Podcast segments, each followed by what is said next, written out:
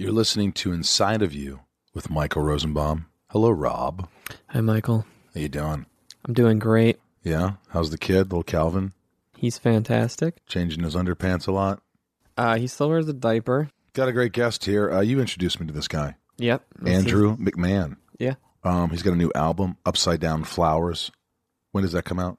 Uh, that's coming out November 16th. I think they just announced. Yeah, one of the best stories ever. Really, I mean, I wouldn't say it's a great, it's a great story. It's inspirational. Um, you'll hear all about it. How he uh, was playing his heart out, and it just at the height of his career, really, he was just well, really starting out and having some success, and then his health just deteriorated.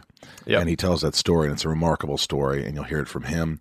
Uh, he plays a song. This is the first time we've had someone sing on the show, which is uh, it sounds really good. And you filmed it. You could probably post that somewhere, right? Yeah, we'll we'll have that posted. They probably will have already seen it. Inside of You is brought to you by Policy Genius. Roberto, you have insurance. We've talked about this.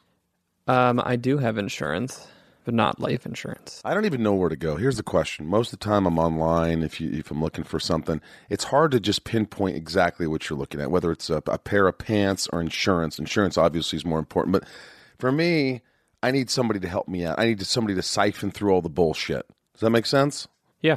I'm not savvy when it comes to computers. So Policy Genius, uh, it does help me. It does. I think it helps anybody who needs insurance. You get quick uh, quotes that they compare from the top life insurance companies to find the best policy for you. It takes two minutes to get a quote. Four million people have used Policy Genius to shop for insurance. Rob, Yeah, it's basically an aggregator where you pick the type of insurance you're looking for, and it, it gives you a bunch of options. they also compare disability insurance, home insurance, and auto insurance. If you care about it, they can cover it.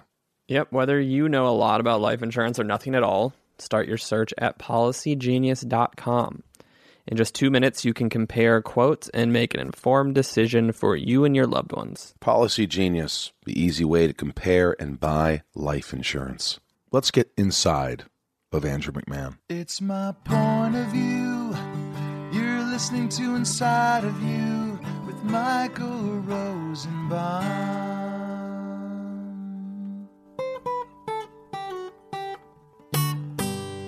Inside of You with Michael Rosenbaum was not recorded in front of a live studio audience. I mean, you have to like listening to yourself as a musician, don't you? You know, the craft of it over the years for me has been to find a way to like myself, like listening to myself, if that makes sense. It sort, it sort of makes sense. Yeah, I mean, I, I think, I think when you start doing anything, when you write songs in your garage as like a, as a kid, you're not really hearing yourself back, you know, and so and so for the early days of writing, uh, you know, writing music as like a teenager and then getting signed to a record label as a teenager and then hearing my voice back for the first time in like a professional sense, you, you know, it's shocking at first, and then Are you very critical, just as extremely critical as you can be? I don't like that. Can you auto tune me? not really in that respect. I think I think I've found over time that the the best recordings are when you don't overdo that stuff and when you actually, you know, do a few really good takes and then cut up those takes into the into the Right. the the song. But um but certainly like over years of being on stage and years of being in a studio, you you figure out how to sing. You know, you teach it. You, you, it's different than just singing. You know, uh, at at first, it's it becomes a thing of like, okay, well, this is this is actually my instrument as a recorded device. I'm sure it's the same with like acting. You know, you you act in theater when you're growing up or whatever, and then somebody puts a camera on you, and you go, oh. That's what I look like when I do this. Like, And that's why you take an acting for the camera class in college. Yeah, well, yeah. I, luckily, I'm not. You don't. You wouldn't want to see me act, but uh, I don't know. You got a lot of energy. You're enthusiastic. You're passionate. Isn't that what it takes to be an artist in general? I think so. Yeah. I mean, I, I- I think that you have to. I mean, you have to be enthusiastic and you have to have energy because you got to you got to fight to to to do what we do for a living. Andrew McMahon, thank you for allowing me to be inside of you today. This Get is, on, get on in there, This brother. This is a real treat. How, by the way, it's like Freddy Krueger's down here. You hear the boiler? It's the boiler room. It's the uh, I don't know what it is. It's the pipes down here in the basement. So I, have my. I didn't even notice. That's, you didn't even that- notice? That's my tinnitus. No, I'm just kidding. I have ADD, so I notice everything. Yeah, that's Yeah. good. That's good. I Well, this noticed. is also your thing, so you know when it you know when it sounds different. Yeah, it's fine. It's just like you know, uh, Inez is here today helping out, and uh, you know the washing machine's going. Where where did you drive from? I came from uh, deep South Orange County, so like right on the border of San Diego and Orange County. I'm ta- you had other meetings planned today. I you have- weren't just coming to see me. I have one other meeting. just one other meeting. Just Is it an important meeting? I mean, I guess it could be. I, you know, I, I'm, I'm, no, I no longer I'm publisher free now, so I'm sort of doing the rounds of, of Publisher free. yeah. What yeah. does that mean? That means that you have no record label. Uh, I do pay- have a, I do have a label. So like the side of the, No, there's two, right? There's the record label and the publishing side. Yeah, exactly. I mean, and, and for for years, like in my first band, something corporate, I I just chose not to do a publishing deal. Um, and then with Jack's Mannequin, uh, there was this great sort of young upstart publishing company that you know gave me a bunch of dough and said we want to help grow your career, and and they did so, and we worked really well together. And then uh, over the course of our our sort of long relationship, which spanned from the whole career of Jack's Mannequin into you know this newest chapter where I'm going under my own name. Andrew McMahon in the Wilderness. Yeah, yeah, which they- is the coolest title really ever. Thanks, Who man. came up with that?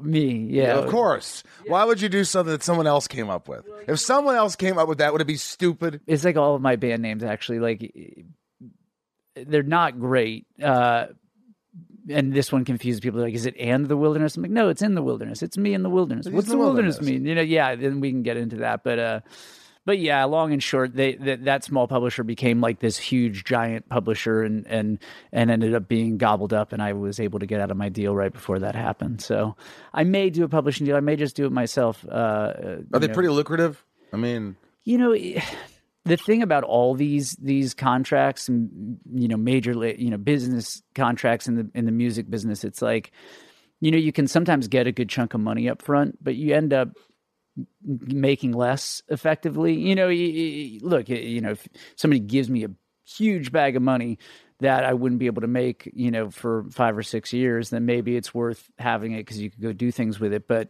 but you end up basically paying that money back out of a smaller chunk that you own less of, Yeah. you know. so, So, you make your money really touring. That's what people do. They have to tour to make money. yeah, touring and and and the and the music is you know the, I sort of shifted. I I've been on major labels my whole life, so like uh, you know when something corporate, you know, we were coming out of high school and and Drive-Thru Records was like an independent label out of Sherman Oaks here approached us, but I was we were already like in this development deal with a, a major label at the time, and and so we sort of leveraged that opportunity to get a major label deal.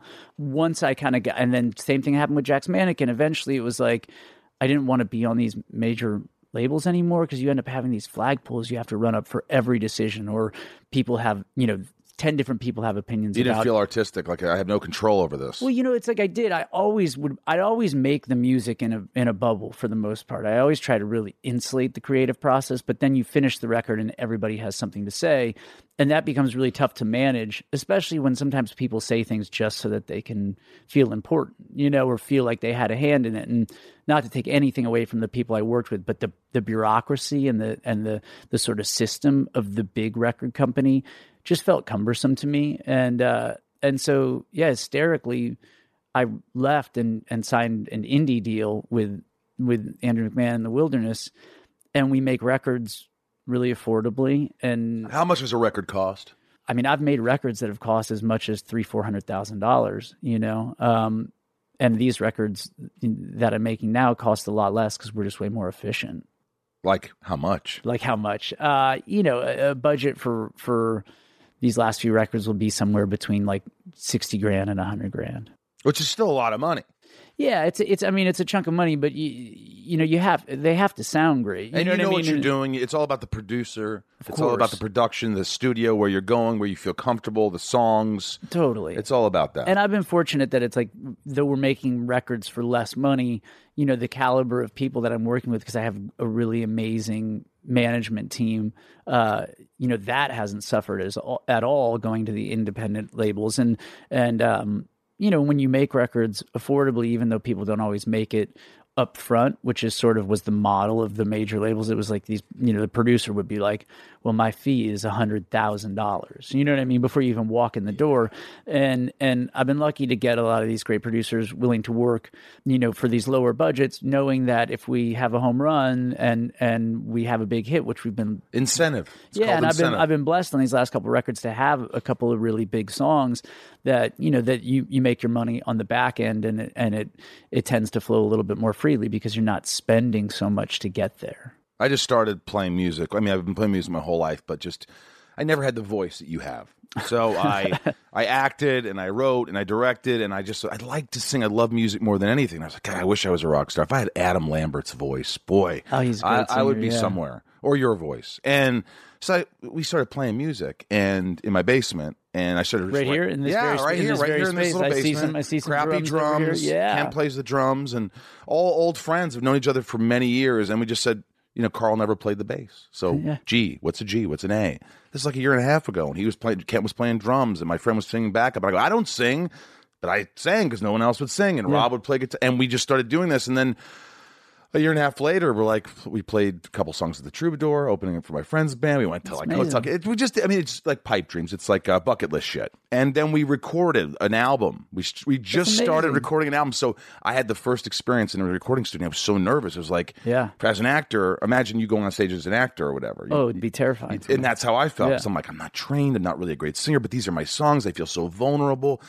And we recorded like seven or eight songs like in three days. It's amazing. And it, it was crazy. And the experience, and talk about budget, I think the budget was uh, $6,000. Yeah. But he worked on, the producer worked on uh, incentives, sort of like, hey, you know, hopefully we'll get placement or, Yeah. you know. Totally. So it's, it's a, it's a different beast, but like, I always think, wow, man, if we had the money, if we had the time, if we had the musical uh, ability. Yeah, yeah. So listen, Andrew, I'm going to be honest with you. I haven't had a lot of musicians on the show. I'm, I'm mostly because I'm friends with people from the 80s. Yeah, well, Debbie Gibson.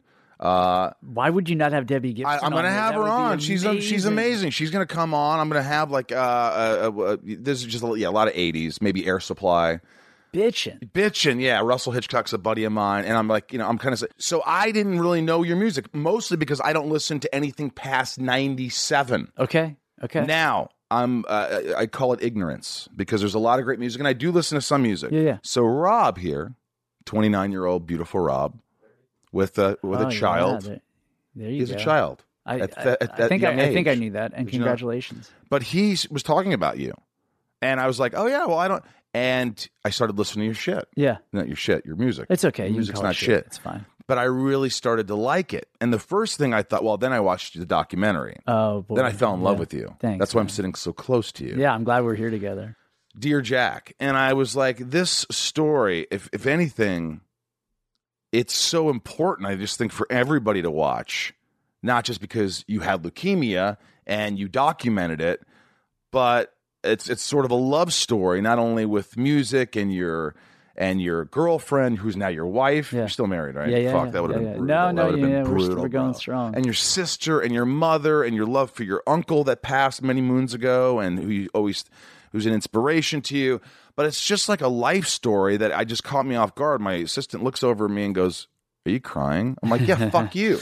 Watch this." It's a tough one. Yeah. It's a tough one, and I just see you go through these emotions of like, "Hey, I'm on camera, I'm documenting," and then you there's a there's a, a level of where you just you, you the camera's not there almost. It's like you're just this is life, and I'm I'm not well, and this is real, and I'm not trying to be funny or whatever. It's just, and it just made me. Uh, it, it was emotional, but it was a journey. It was inspirational. So thank you for that. yeah. Thanks for watching, man. It's uh, Yeah, I watched it. I watched that whole thing, and it was easy to watch. It was, you know, it was just, uh, it was great. yeah. The guys who did it were were awesome. It was definitely it was a painful process to get that that sort of that documentary out into the world because they and it took a few years because it was really hard for me to watch as you can imagine you know and and um you know i i, I think but it's it's something that I- I'm really uh, really proud of. It's been a long time since I've seen it because it, I, I there was a point where I was sort of forced to watch it in screenings and and uh, when it premiered and things like that. And um, It just brings you back there, doesn't it? yeah, well, especially at the time that we released it was really only maybe three years after you know the whole ordeal took place. And How old were you? I was 22 when I was diagnosed, um, and you know it says it in the documentary. But for your listeners, like the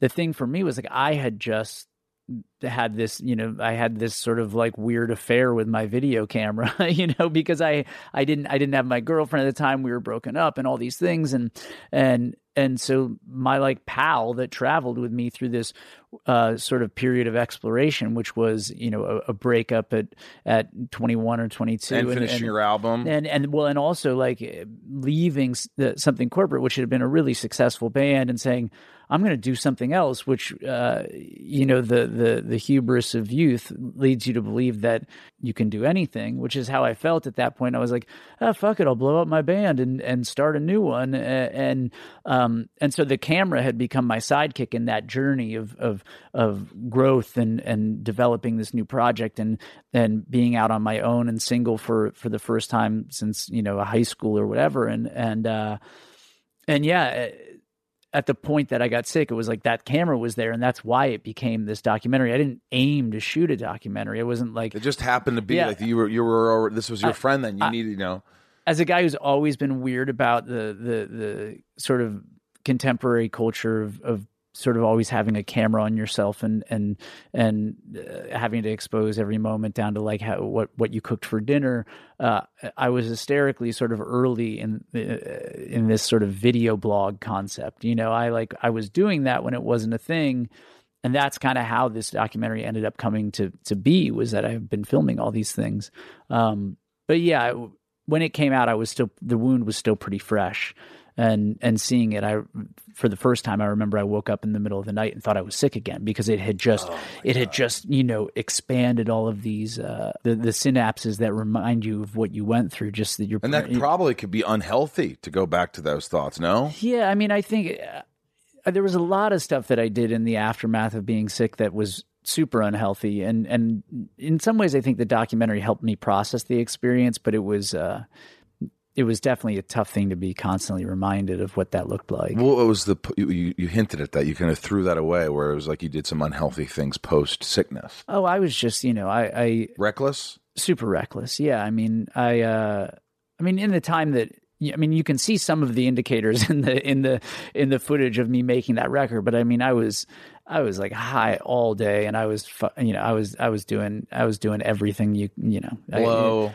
I mean, we yeah, we don't have to get into it Oh, here, but I certainly had my my hand in just about every cookie jar at the, at the point that I found myself sick. You know, to the point where when I thought when I found out I was sick, I actually thought it had something to do with. with Oh, so you're talking reckless like before you got sick. I was reckless before, but when I but when I got better, Once you got healthy, you got reckless again. Times two. So, times, so you know, times do you think 10. that has to do with the psychology of it's going to happen again? I have this in my body. Something's going to happen. I feel like I'm not whole. Is there some kind of psychology to that? Like you, you, you get like so down on yourself that I'm not this healthy young kid anymore. I have this. It's going to come back. Why not? Who cares? Let's just go live life and go extreme. The road to excess leads to the palace of wisdom. Short of shit. I mean, that's in a nutshell. I think the psychology of survivorship, especially at a young age, is uh, you know it's is finally being documented in, in some form, but but is a very precarious sort of minefield of a million different emotions that you're not uh, usually faced with at 22. You know the the concept of mortality and and um, you know the, these these concepts of, of confidence you know usually at a a- at a young age especially when you're successful you you you have that confidence to to to pursue whatever you know whatever ends necessary to continue being successful And the energy. and you have the, and you have the energy and and so to all of a sudden have a lot of those things slip away um I think there was an you know an era where partying was really fun, and and when I got back on my feet, it, it felt fun for a while, but then it, it became pretty evident that it was a you know a, a mask uh, to sort of communicate to the world that I was okay and that I was so okay that I I could do with this body what I chose. Was there anybody in your family or friends that just said, Andrew, we just watched you almost die for for all this time and we were there for you. Like, don't do this to us kind of thing, or don't do this to yourself, uh, sort of conversations with important people in your life? Um, you know, I'd, I'd like to say yes, but I think everybody was. I think everybody was so glad I was okay. Yeah. and I think every, in in a weird way, what you don't realize about about illness is that uh, the people around you, in a lot of ways, get sick with you. You know, and and and in so many other ways, they don't. Um, they don't actually have the agency over the body that's ill in the same way. So for me, you know, I knew what my body was going through, and I, you know, to some extent, and I, I felt it within my power in a lot of ways to meditate and push my way through that. When you're on the outside, you're watching this happen to somebody that you love, and so and and so there's a a, a fear of of saying too much or saying too little, or you know, and so I, I think there was a tendency, especially in the the the intervening years of my early survivorship, where I was also such a time bomb, you know, and, and I, w- I was really fragile and I, and, and the littlest thing could, could freak me out or trip me up or take me off the scent of my creativity or whatever it was that a lot of people really, uh, I, I think went along with me rather than, than tried to get in my way for any number of a million reasons other than my wife, you know, and, and even she, I think it wasn't until, you know, f- about four, five years in where she finally was like, you're a wreck. It's not fun to be with you, and you're going to need to to start looking inward if we're going to like have a relationship. It was probably about if you figure I got sick in 05, it was probably sometime around 2000. You know, some those conversations started between 09 and 11, and 11 was kind of the the the straw that broke the camel's back, where she's like, "Time for a shrink," and I was like, "All right, here we go, let's do See, this." well, now we're getting into the show, aren't Yeah. we, Rob? Now this. I, I mean, I, I don't know. I, I, hopefully, this isn't a comedy show because apparently, I'm not going to be very funny. no, this, no, that's not what this show's about at all. In fact, this show is sort of evolved into therapy for me, therapy for the guests, therapy for people out there who are like, you know, a lot of times celebrities, musicians, we athletes, they seem sort of intangible, and they sort of seem like they just, uh, uh, they just, you just can't connect with them. And like, I think what this show does is. You know, now, if you don't look, there's some people who have no problems. I had a great childhood. I had this. I had this. I didn't have the leukemia. Right. and that that's fine. It's just honesty, and Yeah. I think people could re- just respect that, uh, and I do. And I think I've become more and more honest, where to the point where my father, he's like, "What episode should I listen to?" I'm like, "None of them.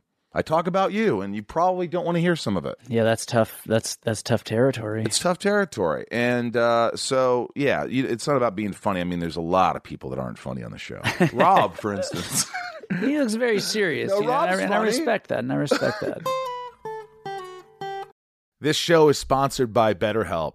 I don't know how many times I have to talk about this, but it's so important. If you're sitting there right now and you're stressed or you're anxious or you have a lot on your mind and you just bottle it up and you don't know what to do, it's going to come out and it's not going to come out in great ways all the time. Um, BetterHelp has helped me substantially. Ryan here have been using it for a while. And I, you know, don't you notice when you don't use BetterHelp, when you don't have therapy? Oh, the weeks where I miss a session, of course, yeah. yeah it's just it's it's it's like the more you talk about something even if you don't think you have anything to talk about things come up and it puts your mind at ease. And we all carry around different stressors you know big and small. And at times we keep carrying them around rather than processing them and letting them go. When we keep them bottled up it can start to affect us negatively. Therapy is a safe space to get things off your chest and figure out how to work through whatever's weighing you down. Therapy from BetterHelp is helpful for learning positive coping skills and how to set boundaries. It empowers you to be the best version of yourself. It isn't just for those who've experienced major trauma, it's for all of us. If you're thinking of starting therapy, give BetterHelp a try. It's entirely online, designed to be convenient, flexible, and suited to your schedule. Just fill out a brief questionnaire and get matched with a licensed therapist and switch therapists anytime for no additional charge. I think people think, oh, what if I don't like my therapist? If you don't, you switch them. It's that easy. Get it off your chest with BetterHelp. Visit betterhelp.com slash inside today to get 10% off your first month. That's betterhelp, H-E-L-P dot com slash inside. Inside of You is brought to you by Rocket Money. I love Rocket Money. You know why? Because everyone should have Rocket Money because it just helps you save money. How many times do we have subscriptions that we don't even know we have anymore and we're paying so much money? It's just throwing away money, Ryan. I I found one. You and you did it. You told me I got Rocket Money. Like I, I found one. It. I'm embarrassed to say how long it's been going on, but thank you for finding it. My God, it was embarrassing. yeah, because it's like you want to watch some show and you go, oh, I have to subscribe to this uh, this streaming dev- uh, whatever, and you you start streaming the show, you watch it, you leave, and you forget. After this trial period, it kicks in and they're charging terrible. you ten bucks a month. It's, it is embarrassing. You know, seventy five percent of people have subscriptions they've forgotten about. Before I started using Rocket Money, I thought I had, you know, like oh, I have like five subscriptions. I could not believe it when they showed me I was paying for like four extra. Uh, between you know streaming advices and fitness apps, delivery services, it's never ending. And thanks to Rocket Money, I'm no longer wasting money on the ones I forgot about. Rocket Money is a personal finance app that finds and cancels your unwanted subscriptions, monitors your spending, and helps lower your bills so that you can grow your savings. Rocket Money has over 5 million users and has saved a total of $500 million in canceled subscriptions, saving members up to $740 a year when using all of the app's features. Rocket Money will even try to negotiate lowering your bills for you by up to 20%. All you have to do is submit a picture of your bill, and Rocket Money takes care of the rest. They'll deal with the customer service for you. And I like that. Stop wasting money on things you don't use. Cancel your unwanted subscriptions by going to rocketmoney.com slash inside.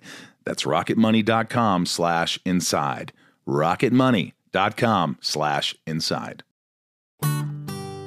take me back to that time in your life where you know because in the documentary you, you talked about it briefly but how important your like your uncle was in your child i, I want to know your childhood were you sort of like a a child that just did you have a lot of energy did you always get a lot of attention did you need that or were you one of those kids in the and goes to the bedroom and just kind of draws and writes and I mean, I was a weird sort of mix of both, but I think most people would say I was a really outgoing and, you know, an energetic kid. But I was also really awkward in the sense that I was, you know, I was, you know, from the ages of about seven to 15, I was pretty overweight and, and, and not much of an athlete in a, in a world where like that's usually what defines kids is what they're into, you know, um, competitiveness and like uh totally and i was the youngest of five kids so i think that's where a lot of my my sort of like you know my parents took me to a, a doctor when i was probably three or four because they thought i was deaf because i spoke so loud you know and and,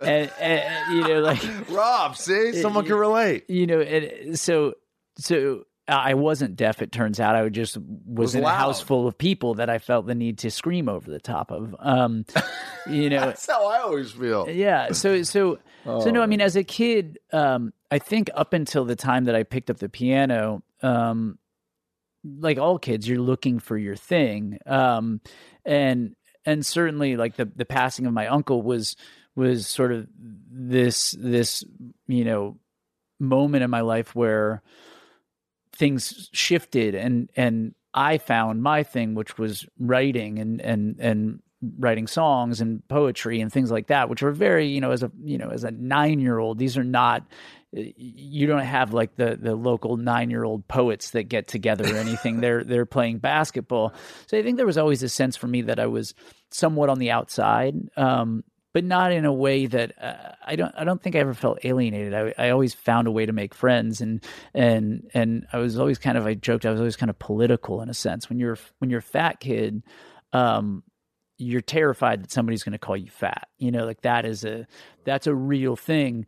Um, and so I lived with that, but I also was so, I think, insecure and wanted people to like me that that through my music I found this vehicle where it's like, well, I can be the fat kid that plays music, and maybe people will at least pay attention to me having this this uh, uh, you know sort of talent that they don't have, and and maybe that's how I fit in, you know, and and so music was my my way in the circles of of you know weird cliques throughout you know elementary middle school and high school and and uh and help me manage i think my awkwardness and also talk about it in a way that was therapeutic and and and you know didn't mark me with i think the the scar of what it can be to you know to look different and feel different What were you writing? Like, what were some of the lyrics as like a little boy? Like, where you were just. Uh, I was listening to "Saved by Zero by the Fixx in my parents' attic alone over and over, and it wasn't until 20 years later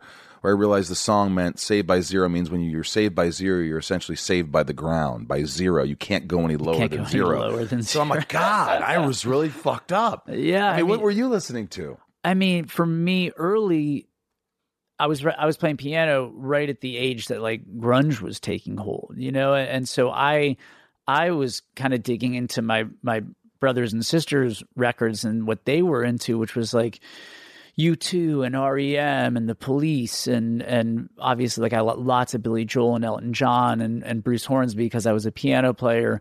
Um, like those were the those were the records that were big for me. I loved Pearl Jam though, and I, I you know there was a lot of stuff out of that that that grunge era that clicked with me. What's your favorite Pearl Jam song? I just want to know. Oh gosh, I mean, I, I, I wouldn't, I, I don't like it. Eh, you know, it was like I bought 10. 10 was like the Pearl Jam record that I, you know, it's like, it, it- you know, was- I'll embarrass myself with, with Pearl Jam trivia because I, I was about, you know, 10 when I got into Pearl Jam. But, uh, but yeah, I mean, uh, but the records that really connected with me out of that era and the stuff that started informing my writing as I got deeper into being a songwriter were, um, you know, was like the Counting Crows and like definitely REM was really huge for me. Um, uh, that was like the second show I ever saw was REM. You know, I never Um, got to see them. I would love. Oh to God, them. it was. Well, maybe they'll it- come back. It was it was magic. You know, the, I still to this day go back to those records and I'm just like, you know, those were guys that that did something different. They always sounded different than everybody Yeah. else, and I, I have a lot of respect for bands like that. But yeah, I mean, I was into the Doors and and Hendrix and a lot of classic rock. My my my brothers and sisters, you know, toured with the Dead in the summer and with Phish in the summer when they were out, out of college, and so they'd always bring me back, you know, Grateful Dead albums and and and Phish and stuff like that. So, um, you know, so you know those bands, Tom Petty and the Heartbreakers, Simon and Garfunkel, was always kind of a, a mashup of of classic rock, and then what I think ultimately has become the classic rock of the of, of you know that generation. So you wouldn't see someone like uh, I, Friday night for my birthday. I brought fifty friends to see Kenny Loggins, Christopher Cross, and Michael McDonald. Oh, I Is it- totally go see that. You would? I've met Kenny before, and he's lovely and and uh and so sickly talented. And even yeah. though we ain't got Oh money, God, yeah, good song. Danny's song, man, what a what a what a jam. But uh, but yeah, so I I I mean, I always just leaned towards uh m- anything with a with a with a great melody and a really well written lyric. Like that has Yeah. always been what I look for when I when I find new music and when I when I go to lean on the stuff that that uh, uh you know that that shaped me. It's funny because like right before you came over, I go, you know, I just been listening to his music, and like he kind of reminds me of like I don't know, like there's a Billy Joel thing there. I don't know, like the songwriter. She's like, well, yeah, he played with Billy Joel. I'm like, what? Yeah. yeah, he opened for Billy Joel. And I'm like, he, and then you just talked about Billy Joel. And I'm like, what? the- But it's present. It's there. It's the, the way. It's the songwriting. It's the it's the way you sing it too. It's like there's obviously that influence there. Totally. I mean, he was, uh, for all uh, intents and purposes, my Bible as a as a songwriter when I was a, when I was just starting. Um, I think, like anything, you know, your influences. Uh, you develop them over time, and you find new music that you're fired up on, and and and I certainly do. But there's a thing that happens with the first handful of bands that really move you, especially when you're in these sort of critical, formative moments of your craft that will be there forever. You know, for me, like that's, you know, you know, Pet Sounds was like massive for yeah. me. Oh, you yeah. know, Ben Folds Five first couple records were just like they they were game changing. Oh god, Day after what a, I mean, yeah, I, mean, I think those those things really uh, those things really inform your perspective for your whole life, and and certainly going out and playing with Billy Joel last year and doing a, a handful of shows with him, it, even in this newest record, it reignited a thing for me where it was like. There's something magical about I think what he did as a songwriter that not a lot of people have successfully navigated, which told is stories. well, telling stories, also sonically telling stories. You know, a, lot of those records were produced by Phil Ramone, um, but even into into the the Kortchmar records, like with with a or with a like River of Dreams or whatever, song to song, when you listen to a Billy Joel record, while there may be this thread of of of time, there are all of these different scenes within an album of his that I think are just like it's it's so rare for an artist's voice to be able to inhabit so many spaces successfully. Um, and and you know there are people who will say, well, like that was you know that wasn't cool or that was the, you know whatever. But but he did it so well. I mean, you know, doing a song that sounds like Motown to a song that sounds like disco. You know, Going yeah, or a song that sounds like she's always a woman. yeah, Steely Dan, like down to Yeah. like down to early Beatles. Like it, it- there's something uh, magical, I think, that Billy Joel did in channeling his influences that always really impressed me, and then sort of.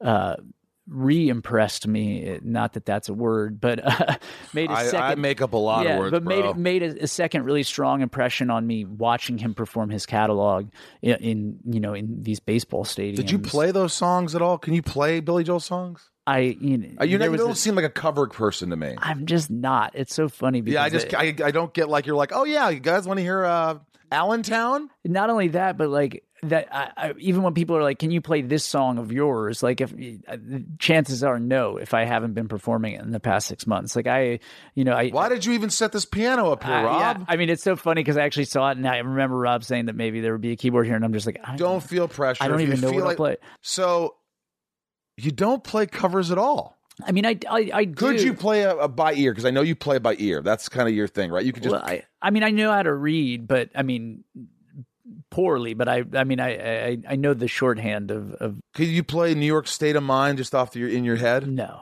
Probably couldn't do that.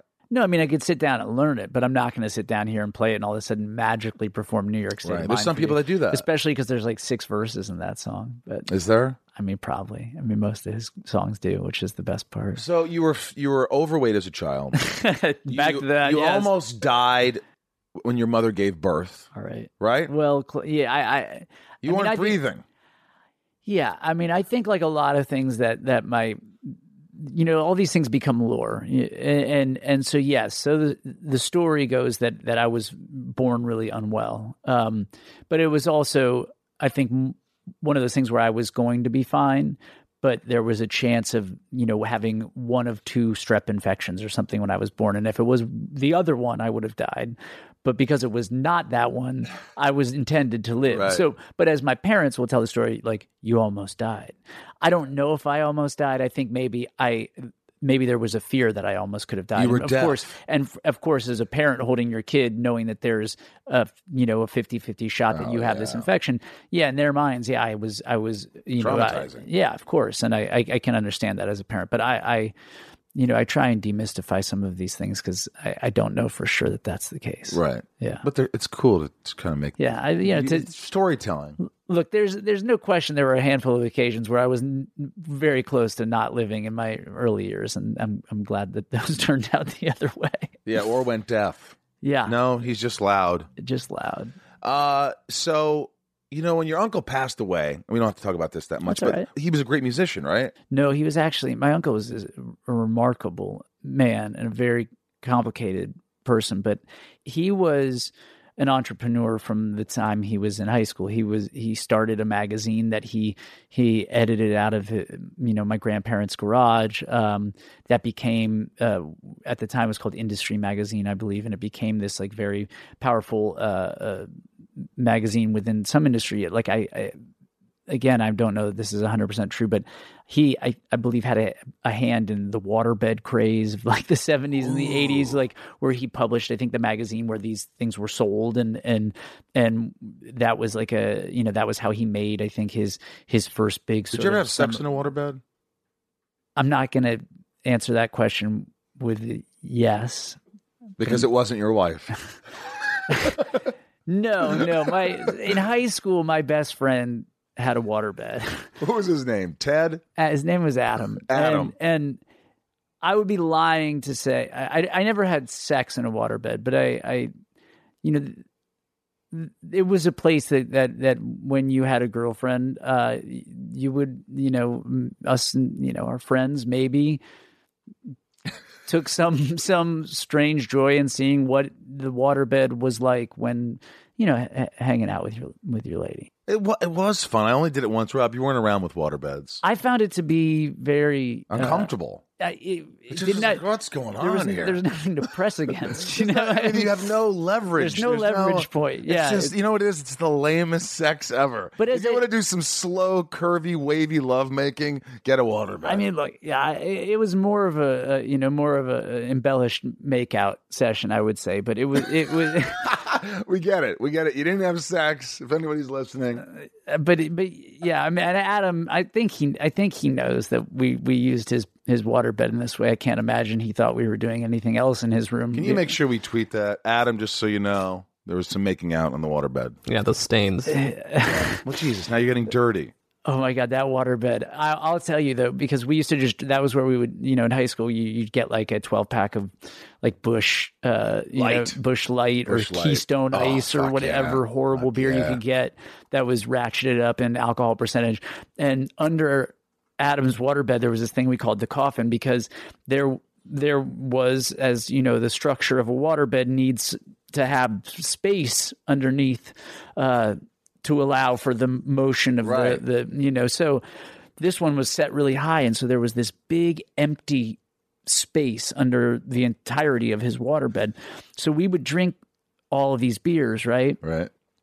and then we put them in a trash bag because we didn't want to walk past his his parents And just put them. them under the bed. so f- for like all of high school we were just shoving empty beer cans didn't and trash bags like an under his bed. I mean, I'm, yeah, I'm not, but not any worse than a 16 year old boy does. You know what I mean? Right.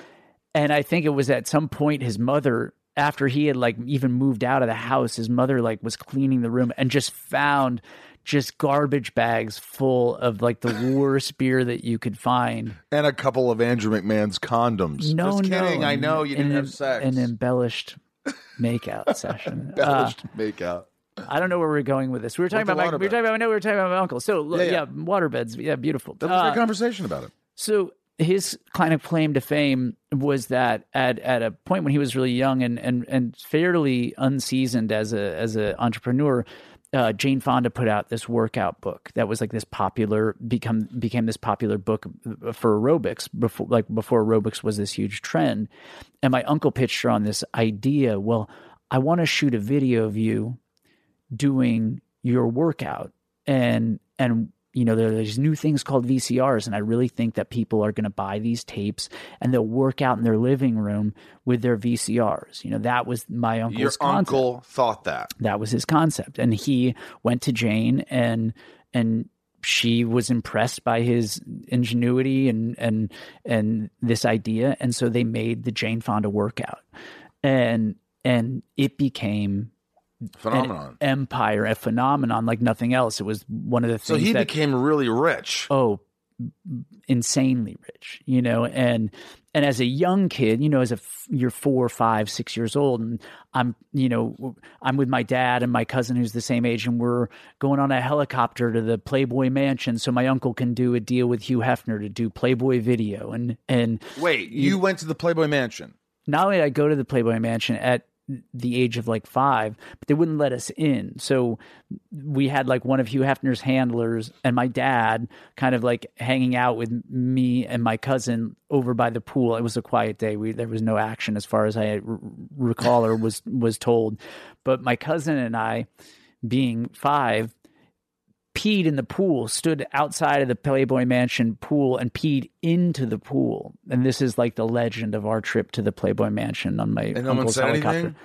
I mean, I, I, I, I believe we were we were allowed to finish. I'm sure much worse had taken place. I in think the, the, the security pool. guard probably goes, those kids think that's bad. I was really fortunate to get to visit the mansion, you know, years later, and took my wife to the mansion to a party. You know, where was we it actually the, uh, what was the party? Do you remember the, I, I don't remember. It was a sponsored party, but Hef was there. There was like a topless DJ. I didn't meet Hef. Um, he was. It was. De- it was really like. It was towards his last couple of years. Um, and I was with a friend who was a photographer, and he shot some amazing pictures of Hef, kind of in this receiving line that were so really beautiful. It kind of just showed this frail dude and still in his velvet robe, and just kind of the the end of this this weird era of American culture. But um, but yeah, so that that was my uncle. Though he did these incredible things, and um, where did he live? he lived in Newport Beach. He he uh, he he had he moved around and Were you there a lot? Did you always experience like the the ocean and his? Did he have boats? Did he have? Was he just like? Yeah, he had a huge yacht called the Oz. He, yeah, he was he was he was really for our family, and I think the reason that it was such a, a sort of seminal moment for me was because our family. Um, you know, we we lived on the East Coast in the Midwest mostly. Um, you know, my dad's job he was in retail, so we moved every couple of years. But we generally were on the you know you know to the to the to the east side of the of the Mississippi, and and but we spent all our summers in California, staying at my grandparents' house and and you know and playing with my cousins at, at their house, and and so my uncle was you know he was an icon in his own right, but to our family he was also this this really dynamic. Uh, uh, he's a hysterical, funny guy, and and and so smart. But also, you know, he there were a lot of things about um, about the way that he maintained his empire and you know let a lot of people into his sphere that that that really kind of were his undoing ultimately and and you know when he passed from from cancer he had he had been through this really horrible thing where you know he was an Orange County Democrat, which was a really, especially at that time in the Reagan era, was a really, you know, he it put a.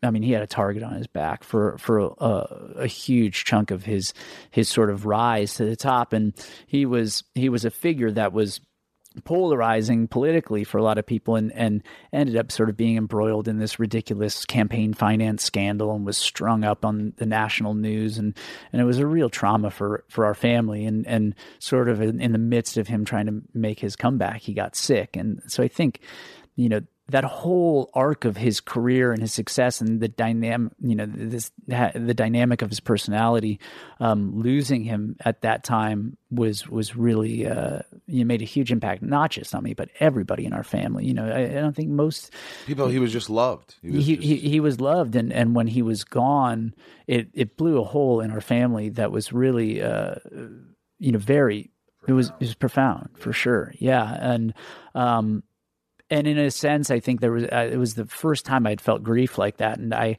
I cried for days when he. And you passed. were eleven. I was nine. Nine. Yeah, I was. I mean, I was maybe I, was, I might have been eight. It might have been right before I turned nine, actually. And and but it did something to me, like when he passed, and I and we were close, but close. And he was my uncle, who I saw in the summers. You know, it wasn't it wasn't like he raised like you know he raised me like a second parent or anything, but I idolized him in a way.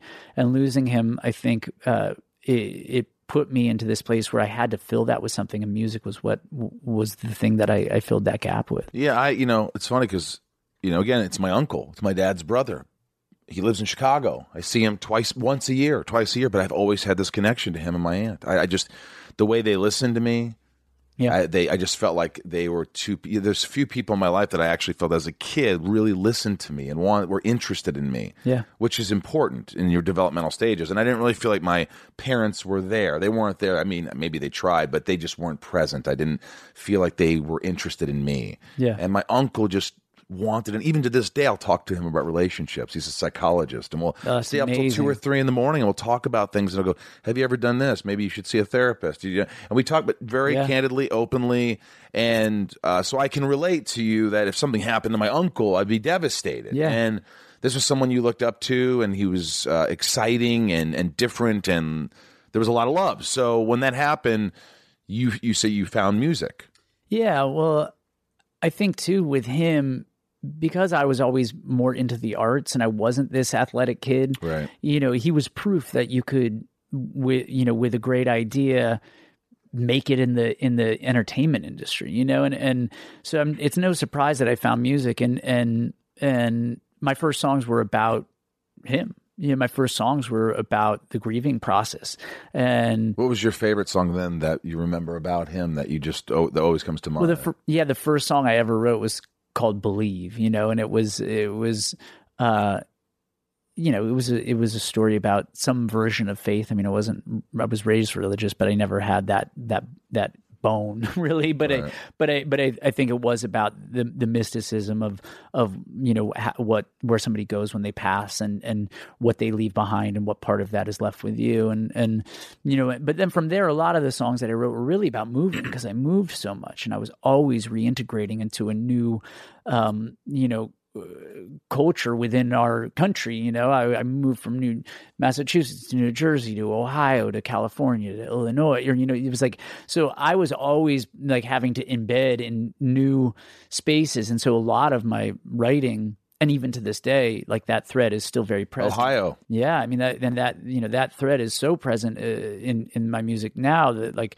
motion and and and culture and where you fit into that culture and and and how travel informs uh, uh, perspective. I mean, those are the things that I think became bedrock of of um, my writing, and and that's what I, so much of my music was about was coping with with seeing you know being in a new town and being the new kid and being uncomfortable in my body and how to and how to you know uh, you know make my way through um, whatever the machinations of of of becoming a part of a, a, new school and a new new town. And once you just, it sounds like you it just took off. Like I, you loved it so much, you were probably in your room writing all the time, new songs, and you started performing in high school. Yeah, I wrote. Um, I just wrote every day, all day long. As soon as I get home from school, I would just write. And yeah, I, you know, there was a there was a sort of a tricky portion of my life where I stopped writing for a year, which, you know, when you're a kid and you've done something from ages nine to 12 every day, all day long. And then, you know, when we moved to California, um, I stopped for, for a year and, and got a little depressed truthfully you know and and and actually started acting you know was i think that was i'd always kind of did i'd always done theater as a kid because it was another way to perform. I, as a songwriter and you're 10 you don't have a lot of outlets for performance. So i actually got r- really into theater and and was going to go to Idyllwild performing arts school. Like that was going to be my thing. Um and my dad wouldn't let me uh, he thought it was ridiculous for a kid to leave his parents, like you know, for you know, for a, a year of school and not live with them and all that stuff. And and and it was funny when I got into when I moved to Dana Point with my family and and started high school there. All of a sudden, I started in the theater program there. Was a little put off by it, but I realized like I oh yeah, you have the skill. You can play piano and sing, and and so I would be in the theater room and I'd sit down at the piano and I'd start playing these songs. It is amazing how people just love it when someone can play yeah. piano and sing. It's just like that energy that. Well, like this is the things that we do. I mean, we we're performance artists and and so we're inherently insecure. And so when you have a talent, you that, need attention, and, you and, need you, to... and you're and you're in high school and right. you're fat and um, you know and you're you're trying desperately to make friends. Like for me, I was like, man, I'm just gonna wander over to that piano and see if anybody turns their head. I'm not gonna get laid with my weight. I'm gonna get laid, laid with the song. yeah, you know, you're just. I was just such an uncomfortable kid, and and and all of a sudden I found a I found a, a tribe in there, you know, and and and it emboldened me to to keep writing and that was really what got me into it in like this is going to be what I do. And and performance isn't going to be through theater because the drama teacher was was really ruthless and and very much had like a strange vendetta against me and a handful of my friends in that in that camp. And and and so I was like, I'm going to do it through music, you know, and and so I started just writing and writing, and then you know, high school clicked, and I made good friends, and I, you know, grew up a little bit and and got comfortable in my skin, and and found a girlfriend, and all of a sudden it was like I started writing these songs that felt more like the songs you would hear in the world right. not exactly like them because it was you know it was still a very different era of music but but uh but yeah that led to starting my first high school band, and and the second version of that band became the thing that that, that was signed and simply got, corporate. Yeah, I mean, how hard is it to? I think of the word insatiable. You know, like uh, for me, it's perfectionism, and you know, trying to get out of that, and always having to be the. You know, there's there's really no such thing as being perfect. You can't be perfect. No. So do you ever suffer with that or did you suffer or have you learned to work with it and, and sort of accept like hey I'm not going to be perfect. I'm always not going to like something about myself, about the music, about and how you get through that and how you let things go. Are you was there a time when you it was hard to let things go and you just almost a little manic about it, a little crazy about it, like uh, t- too much, and you, have you learned to let that go? I mean, yeah, I, I think I could be a really insufferable person in a recording studio at times. You know, I, my bandmates uh, in something corporate, all of them amazing guys, and lo- I'm so fortunate that we've maintained such good friendships over the years and still keep in touch and see each other. Um, and I think just being successful at a very young age is tricky for anybody, you know. But I grew up a perfectionist. I grew up very, uh, you know, learning to be very hard on the people around you i i with the intent of of executing your vision, you know. And and I always had a very strong vision and still do to this day. Um, and I think what I've learned over time is a combination of what to let go, how how to try and be a perfectionist, but but but also not let your your sense of perfectionism get in the way of letting good work out before you kill it too. You know, and and but I could be very difficult, yeah, and and and historically. You know, not be the easiest person to work with. You know, I think there are a lot of people have fun working with me, but at, at my worst, I can be really tough. I could be really tough. Yeah. Well, how do you let that go of that sort of uh I mean, you just admitted it in a way. Like I'm hard to work with. I can be hard to work with. I can be such a perfectionist, so in my head. And have you ruined relationships with that? Have you um ever apologized years later and said, "Hey, listen, I was." Have you have you done anything like like that? I've done a lot of apologizing in my life for sure. I, I believe, I really believe in the act of apologizing. I, I, I think that, you know, especially when you're when you're a really strong personality, which I am, and I'm, I feel like every day, and especially through getting into therapy and and and trying to understand myself better, so I can find a way to communicate with the world better and communicate my vision better and and and respect that not everybody is inside my head even if they're working on my project or working in the room with me um, I think it's been a huge part of the process of the last six or seven years for me. Um, I think I would have got there faster if I hadn't gotten sick. You know, I don't blame my illness for that, but I think uh, you know, when I started Jack's Mannequin, that was such a painless process. By the end of something corporate, making records and doing tours and making decisions was a very painful process. I felt like my vision had been hijacked, and I felt, and it, and it wasn't, but I felt attacked.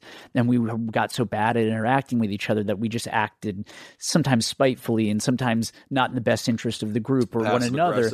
Absolutely. I mean, we weren't ever the type to just really brawl all out. We were we were much more political and t- you know talk to this guy and see if you can get him to move. And and and that got so exhausting for me. And i realized that's this isn't a like a healthy environment for me to work in. So i started jack's mannequin and it was so painless and it was flying. And it was like oh i realized like me and a producer in a room can do great work together and we can find a vision and we can collaborate on a vision. It was so collaborative and so painless. Um the aftermath of that getting back into making records i sort of fell right back into like well maybe i'll bring the band into the studio and then that those records got very difficult and um, not to take anything away from anybody else but i found really over time the way that i work best with people is one-on-one you know i i I love sharing and collaborating with people's visions, but I do find it gets very tricky when you put a lot of heads in a room. Yeah. Sometimes that you you run into a space, especially me, who's a people pleaser. I run the too. gamut of, of of saying yes, uh, let's go with that idea. Yeah, let's and, try that. Or, but you're wasting time. or it's a good idea, but it just doesn't lock with what you see for the for the project or the song or the, the that that thing that you that intangible of your your end game, and um, so I think a lot of the work that I've done over the last several years is is one you know finding out a way that I work that I feel inspired in a way that gets me to good work. And then surrounding myself with people who I really trust and who I want to hear what they have to say. Yeah. Um, and, And then, also want to fill your vision, like want to make that come to fruition. Like that's the goal. or who have a, or who have a vision f- for what they see for me and help to build out my vision for myself. And so it really like I've become super collaborative in this over the, the course of these last few records and this this wing of my career, but in a way that I feel like I still have agency over what's important to me. Um, but I'm also getting to to sort of import all these great ideas from great thinkers that are helping me to achieve that. Um, but but at, at times, you know, especially if you're my day to day manager, and you could have him here, and he'll tell you, you know, there are times where I do get frustrated and when you're the first the first in line uh, and the messenger of of what can sometimes be bad news. Um, you know, I I can still that that that that guy can come out. I try to manage it a lot better, but I also try really hard when it happens and when when sort of the I see red and and and let it fly. You, you- are you a yeller? Can you yell? Can be, you know, yeah. And I, I Are you I, an f bomber? I swear, yeah, I'm a- Profusely? yeah, I'm hor- I have a, a terrible mouth. Yeah. Again, I'm better than I've been, and I and the big part of it, I think, beyond just the the way I talk to people now, especially when I'm working, I, I really do try when I when I find myself saying something that I shouldn't have said or acting in a way that's just not uh, that just doesn't it doesn't comport with how you should be in the world if you want to get love back. You know uh, that i do really try especially these days to just take a breath and and then make the call to say okay Right. i didn't handle myself well there. How do we get to the the next place how can we fix this or what what can i do to sort of like you know get us on the right page I think that's just maturity. That's what uh, you know. I've done. I, I've certainly written emails where I'm like, "Oh, you know, I just don't think this is good," and I was, you know, and then I write an email and I go, "Oh, that's not bad. They, they're men. They could they could handle it." And then all of a sudden, I feel like the the energy's off, and they're like upset, and like somebody else will read it and go, "Well, maybe you could have just prefaced it with something positive." I'm like, Yeah. "Well, why do I need to sugarcoat?" Well, sometimes you just need to say, "Hey, here's what's good." And here's what I think we could use some work. It's all about rephrasing. And I'm like, eh, but I've learned to just, it's easier to sort of just say, hey, Andrew, you're very handsome. You have great hair. i'm so glad to hear you say that But I really would fucking hate if you don't play a song today. Fair enough. I mean, do you? I, I, I mean, do you, do you? I think there's a line, and I, you can you can tell me where what you what you think about this. I, I also think there is a point where it's like what we do is is it's not. I mean, there are a lot harder jobs, but at the end of the day, when you have to send out a representation of yourself, sometimes you have to be like, no, that sucks. Somebody sends me artwork. Yeah. If somebody sends me artwork that sucks, now if it's the artist, I'm not going to be like, that sucks. Right. But I will on another chain say, this can't this is not what we're doing Or this is not or- for me. or this person doesn't get what we're doing Let, Right. let's not go any further and that's the other thing i've learned is like when something isn't working Just stop it now. sometimes it's really best to say you know what i'm not gonna i'm not gonna die on this hill i'm gonna walk away and do something else yeah, hey, this isn't the right direction, but I really appreciate your work. yeah But your art sucks. I honestly, I didn't know. I was like, okay, what are we going to talk about? There's so much to talk about, but I do want to hint, uh, talk about w- uh, one other thing. yeah talk to me Your wife, yeah what's her name? kelly Kelly. yeah There was a couple things. Kelly, you and Kelly, like sort of at the height of like you're sort of like this artist, and you're growing, and you got this record label, and all these things, and you guys break it off, yeah right? That's what happened. in in a few words You broke it off, i did and what was your reasoning? you know it was it was uh First of all, you're 22. Well, I was trying to, and the, and the, for me at the time, what you have to understand is uh, our break was wrapped up in so much other stuff, and and a lot of it was wrapped up in this thing. Like I had been on the road for the better part of three years, make, and when I wasn't on the road, I was making records, and we were together through that whole thing, and before and after as well. But I had just lived with so many people on top of me, and by the time something corporate had had wrapped up, I was just I was just fried. I was tired of being around people. you know, not like I, I just didn't uh, the intimacy. I had spent so much of the intervening years between high school and and my early earliest of twenties, like just in rooms full of people with opinions about who I was and and what I was and and uh, what I was doing, and I just felt in that moment that I was like, I just need to not be attached to anything, you know, and And, that's sort of what you told her. yeah, I mean, and, and it was it was it was horrible because it it really wasn't that I I wasn't in love with her or that I didn't see us having a future. It was just that I, w- I was so confused about who I was. You know, like those last years of being in in the band, it, it was the the kind of thing where you would say like, "This is how it should be," and, and in my mind, this is the way things should be. And then I have all these other people saying, "No, we need to go this way or that way. This is the right way. This is the right way." And Kelly wasn't one of those people, but but I think just after in the midst of all that, you know, you're growing. You go from a teenager to now you're a young man, and and and I I had made some money, and now I had a house and bills and all, all these things, and it was like and I felt so confused about who I was and what I really wanted to do because the thing that I knew I wanted to do was music and I was doing it, but I wasn't fulfilled all of a sudden. And, and so it was really more an act of just like needing to take control of my, my life and my, my body and my mind and just like explore. And, and I had to do that without any any attachments. I mean, you can, you know, my parents. I don't even know if it's really covered in the documentary, but like, I had really, I sort of not out of spite or anything, but I had really kind of detached from my family. Yeah, I, I, you don't talk about that. I, I had I had I had really gone on this solo mission, and the only people around me were like I had two high school best friends who lived in the house where where that I had had bought with my first publishing check, and and um and I spent that year on this kind of like where I was where I would travel on my own and I would write songs in my room and I'd wake up when I want to and I didn't and I you know and I didn't talk to you know people who who were in charge of my business every day and I just like I just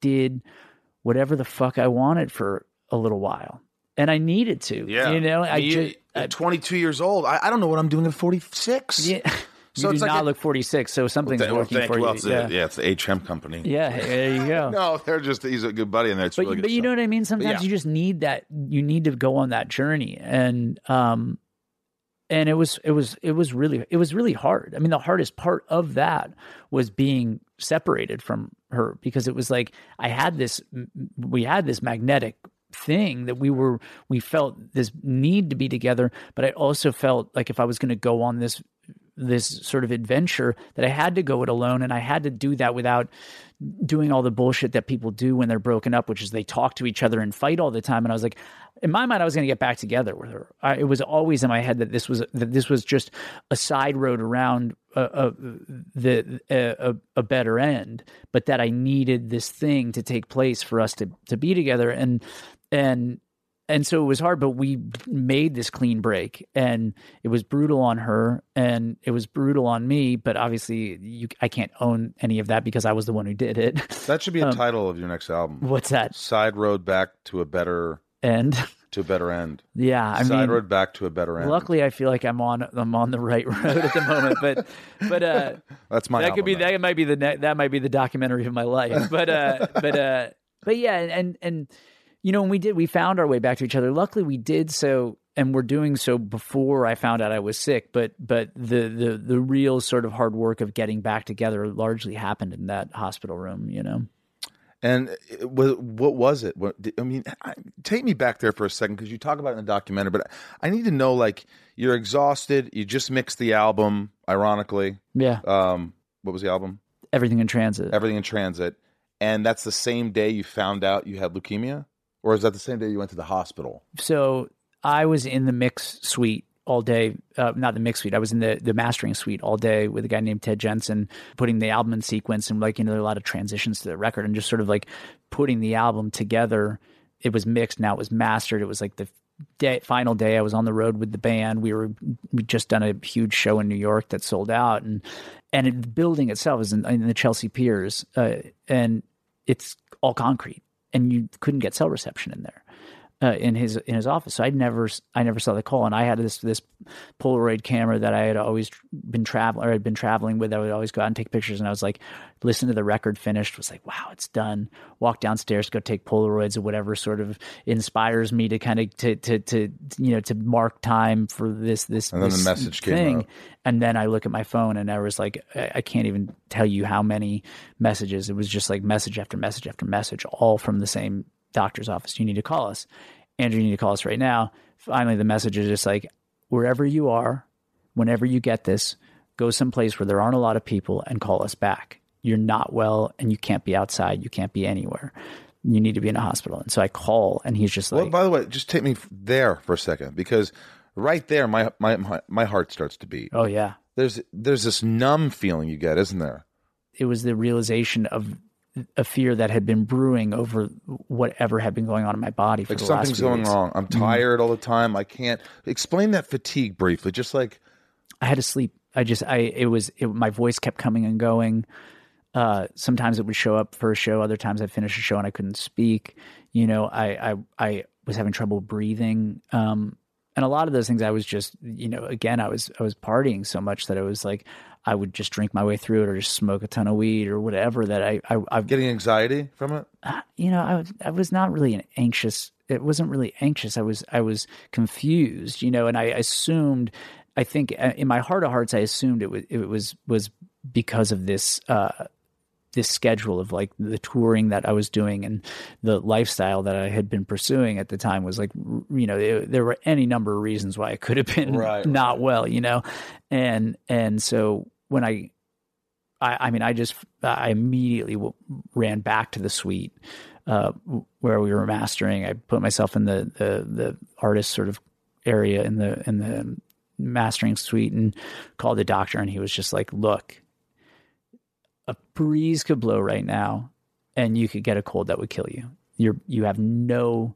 immune system he had literally he's a brilliant man uh, dr scott kessler um, voice doctor in the city. He's the one who had taken my blood because I was bothering him. my voice was bothering me, and he he had the wherewithal to go like, "You don't look well. I'm going to take your blood." It wasn't a normal doctor's visit. I was just trying to get steroids to get my voice to work for a New York show, and and uh, and he had already called. He looked at my pathology. He called the best doctor in his mind in the city that could deal with it, and it was a hematology oncologist, and and he said you need to go right to New York Presbyterian, and and this doctor is waiting for you. Now, mind you, it's the Friday before Memorial Day weekend, so everybody's about to leave for the weekend, and he's like, he's he's going away, but he's going to stay there until you get there because he needs to see you. And he, I got in there, and they were just like on your stomach, bone marrow biopsy, like just all of a sudden it was just like I Like was you, you just went through a hellstorm. A shit- immediately, immediately. Are you just oh, like oh, you got to be so overwhelmed at this moment? Like what? What the fuck is this real?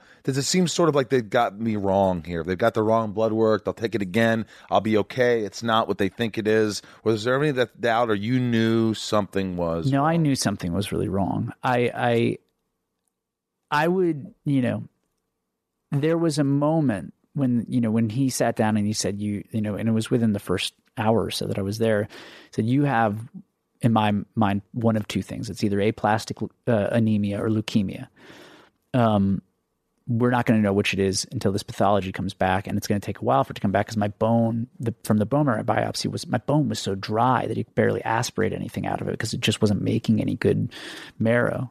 Um, and and yeah, and he he said, uh, you know, he said those two things, and I I just I just kind of sat there and and you know I called I called one of my oldest friends first I didn't call Kelly first because I was just like, "There's no, there, th- this is not a call that I can make at this very moment." And I called, and I just remember just breaking down and us breaking down together. And I'm like, I, I might have, I might have cancer, you know, and uh, and yeah, and, and but I will tell you that there was that or surrounding that whole point, and it was probably just shock. But I think I was running, I was so hypermanic for a year. You know, I was so I didn't sleep. I didn't eat. All I was doing was creating. It was invigorating and it was so it was so wonderful, but it was also so dangerous. You know what I mean? And and and I was living so fast and I had money. And you know, so I could get I could I could I could get as much of whatever I wanted and I could I could go out as late as I wanted and I had cash to burn and I had no one to hold me to account and I was making really good music and so and now I was on the road and, and it was like and now we're on the road. You know what I mean? So it's it's it's moving even faster. And I felt I had felt for some time that I was kind of careening towards something you know? And so when I found out I was sick in some very strange way there was a piece I had with it because I knew I was careening towards something. And I and I I I think I felt better about it being cancer than being like rehab or or whatever other shit was going to go along with that you know? And and and in a way it was like it was you have to stop. You have no choice. You're moving so fast. Your inertia is so intense that something has just said no and it's your body. And I was ready to listen, you know, and I did, and I was, and I, so I, I was able to approach it very peacefully because I felt like it was, yeah, it was a piece that I hadn't had Isn't it amazing when you talk about all like money and fame and this and that and life and it, nothing matters if you don't have health. I mean, it's so simple, but health is wealth. it's just it it is a uh, it is a commodity that we take it for granted, you know, and and there are a lot of things I do that probably aren't so healthy, but I live a lot healthier lifestyle now, you know, and and um, but yeah, it's it's a crazy thing when for every given reason you should, you know, you're young and you should be okay, and then you're not. Um, you really are forced to forget everything that you're doing. And I was fortunate, you know, I was able to do that. A lot of people in this crazy, weird, polarizing world we live in right now, you know, where we politicize health and how we receive healthcare and things like that. I always just laugh like, you know, all of us are going to be faced with one of these catastrophes at some point in our life. Some of us, by virtue of having money and good health insurance, will survive when others don't. And I think that is so wild and so It's tragic. It, it's tragic, and it's and it's. I think it's a real crime of what's taken place in our politics and what's taken place in in in the form of a you know capitalism that we've turned the, the care of our our beings you know into into a, a commodity for people because it really is we need to see good doctors You would've- i wouldn't be you wouldn't here. be- yeah, you I be would alive. i had two forms of insurance and i had access and and intelligent people guiding the way what i had there is no question that in the hands of other institutions and uh You'd have been- le- you'd have been and, and it, it, there's just not even a question. And i find that i find that really uh, uh, uh, it gives me pause when people fight about you know about taking care of of uh, this d- disastrous health economy that we have you know that we haven't stepped up and said as a people we need to do it better. You know whatever that is we need to come together and do it better for sure. Agreed. Agreed. Uh, Kelly, she's been sort of the anchor. She's still like you guys have been together. Oh, how long? She's amazing. Yeah, we've been. I think this summer we will have. uh, We would have started dating 17 years ago. Seventeen. You have a child now, we have a little girl. She's four and a half. Cecilia. Yeah. and as a 22 year old guy going to the hospital, broken up with a girlfriend, isolating himself, needed some time on his own, Yeah. doing whatever to survive that, and look look back and see where you are now. You're doing a new album. Yeah. You're you're healthy. Knock on wood. Yeah. Knock on wood. Uh, everything every day's a blessing. Yeah, what's crazy about that time compared to this time is that this album that I'm that I'm finishing is the first album since that time where I'm back in that town that I lived when when this whole thing happened and I'm writing music the same way I was back then and and in this like in this sense of flow and by myself in a garage with my piano and and and walking it up to Santa Monica and doing it with this with a producer and fin- I mean it's like there's this really bizarre parallel between then and now but the beauty of it is that I that she's there you know and I would not be alive w- w- were it not for my wife. I mean, plain and simple, that at the most critical times in my life, when I needed to be, when I needed to go crazy, she she incubated m- m- the worst of my freakouts, you know. And then when it needed to be pulled back to ground, she had the wisdom to say this is the moment I need to actually step in. You know, she's not a nagging person. She's not she, you know, we we we operate with so much deference to each other as individuals that when she s- speaks up and says, "Okay, now we need a course correction." I'm like, "Oh my god.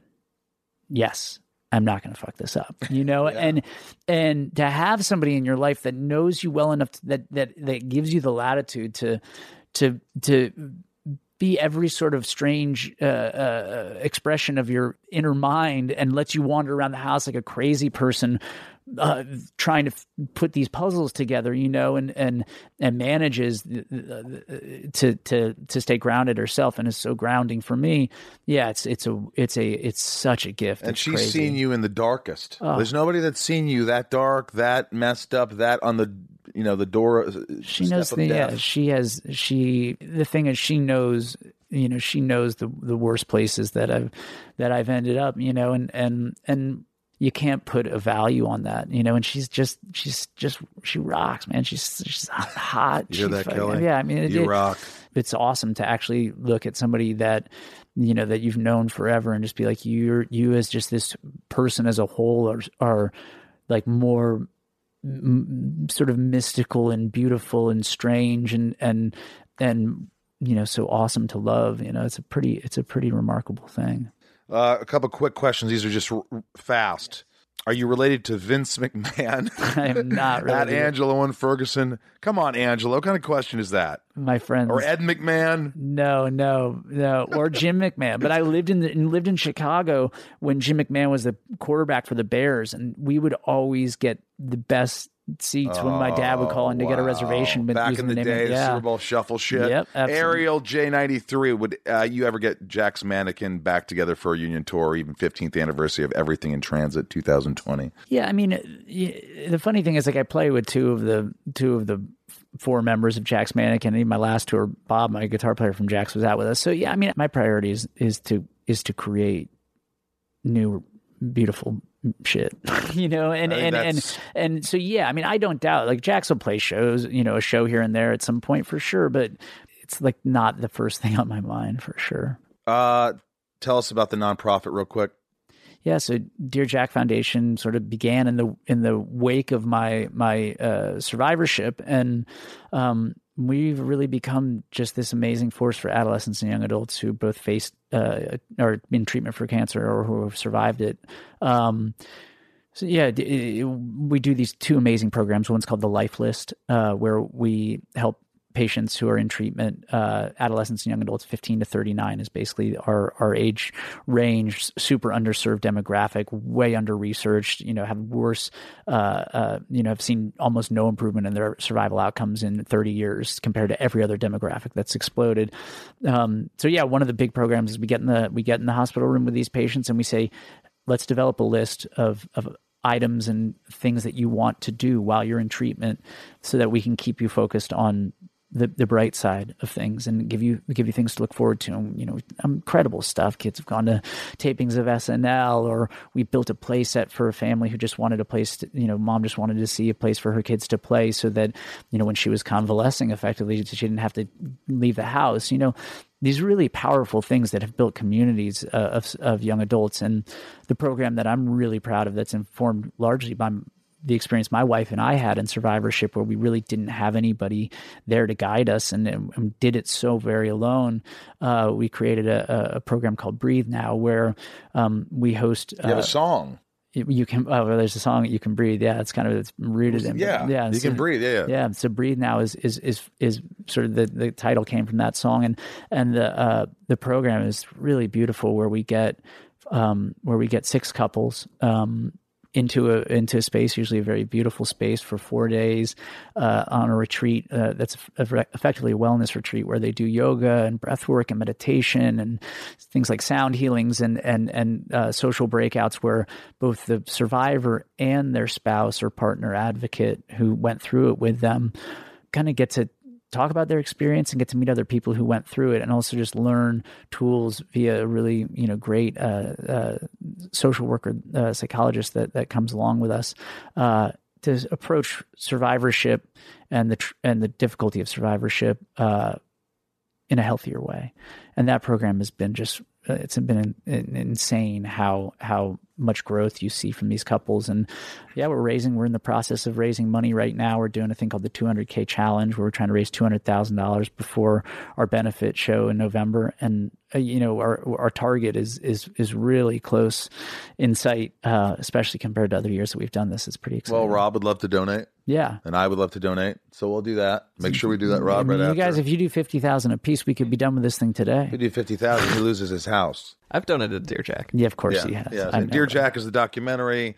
Um, this is a very talented, talented man and a good man, and a man who's seen a lot, who's f- faced death and survived, and has uh, a lot of love to share. And um, this has been a real treat. I- Thanks, man. I appreciate thank you you being for here. allowing me to be inside of you. Yeah, thank you for letting me uh let, letting me open myself up to you. And you know what? Thank Rob. it's been a joy to have someone inside of me. Yeah, today. th- there you go. Um, So yeah, this has been amazing. Uh, what what are you going to sing? Do I have a choice in this? I don't really know. I honestly, it's so funny because like all I've been doing for the last several days is like writing new music, so my brain is fried with with. Uh, Can you do? Uh, I mean, Ohio's tough, isn't it? I could probably do that. And, yeah, it might take a second, but I could do that. Yeah, Yeah, I think so. I fucking love Ohio, and I grew up in Indiana. Give me a minute. It'll, yeah, yeah. Let me work it out.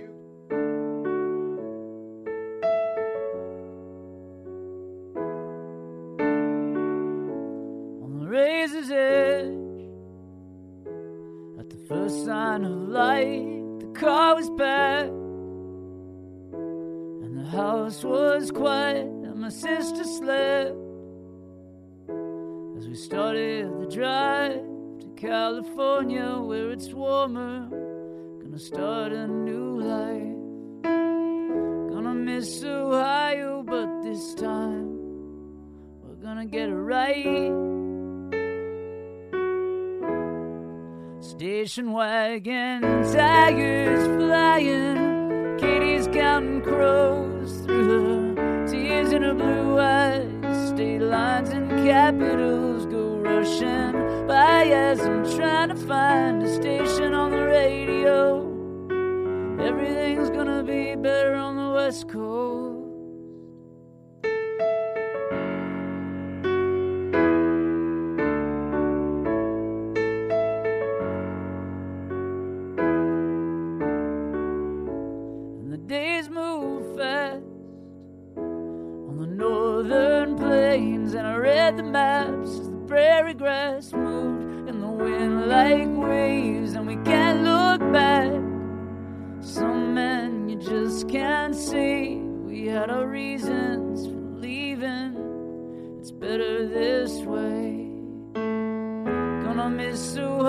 But I'm not gonna miss the rain.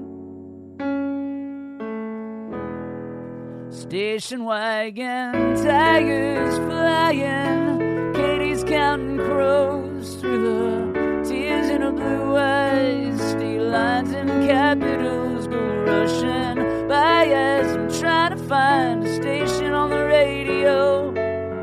Everything's gonna be better on the West Coast. Back